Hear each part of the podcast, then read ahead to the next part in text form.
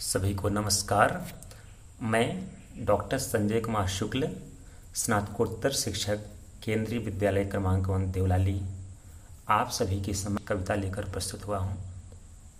यह स्वरचित कविता, जिसका शीर्षक है, किसान। कुछ इस प्रकार है। चारों तरफ़ है हरियाली पेड़ों की, चारों तरफ़ है हरियाली पेड़ों की, सजे हुए हैं खेत खलिहान। मेहनत की रोटी हैं खाते, मेहनत की रोटी हैं खाते, रहते रष्ट पुष्ट और बलवान।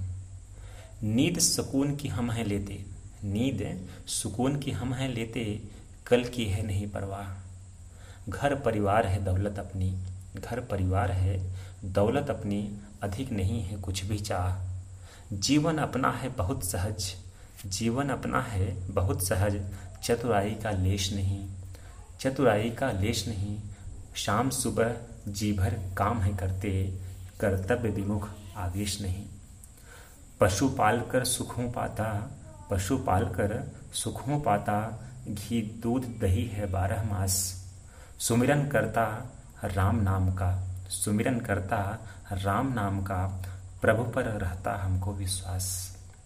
परंपरा के हम हैं पोषक, परंपरा के हम हैं पोषक सेवा, सत्कार, पहचान हमारी।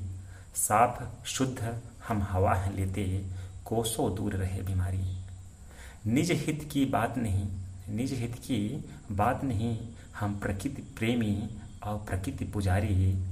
पर्यावरण को हम साफ़ रखते, पर्यावरण को हम साफ़ रखते, समाज राष्ट्र पर जाऊँ बलिहारी। फरियाद हमारी इतनी है, फरियाद हमारी इतनी है बराबर हमको मिले सम्मान। मान रहे यदि अन्नदाता हमको, मान रहे यदि अन्नदाता हमको, न करो जलील, न करो अपमान, न करो जलील, न करो अपमान। बहुत बहुत धन्यवाद।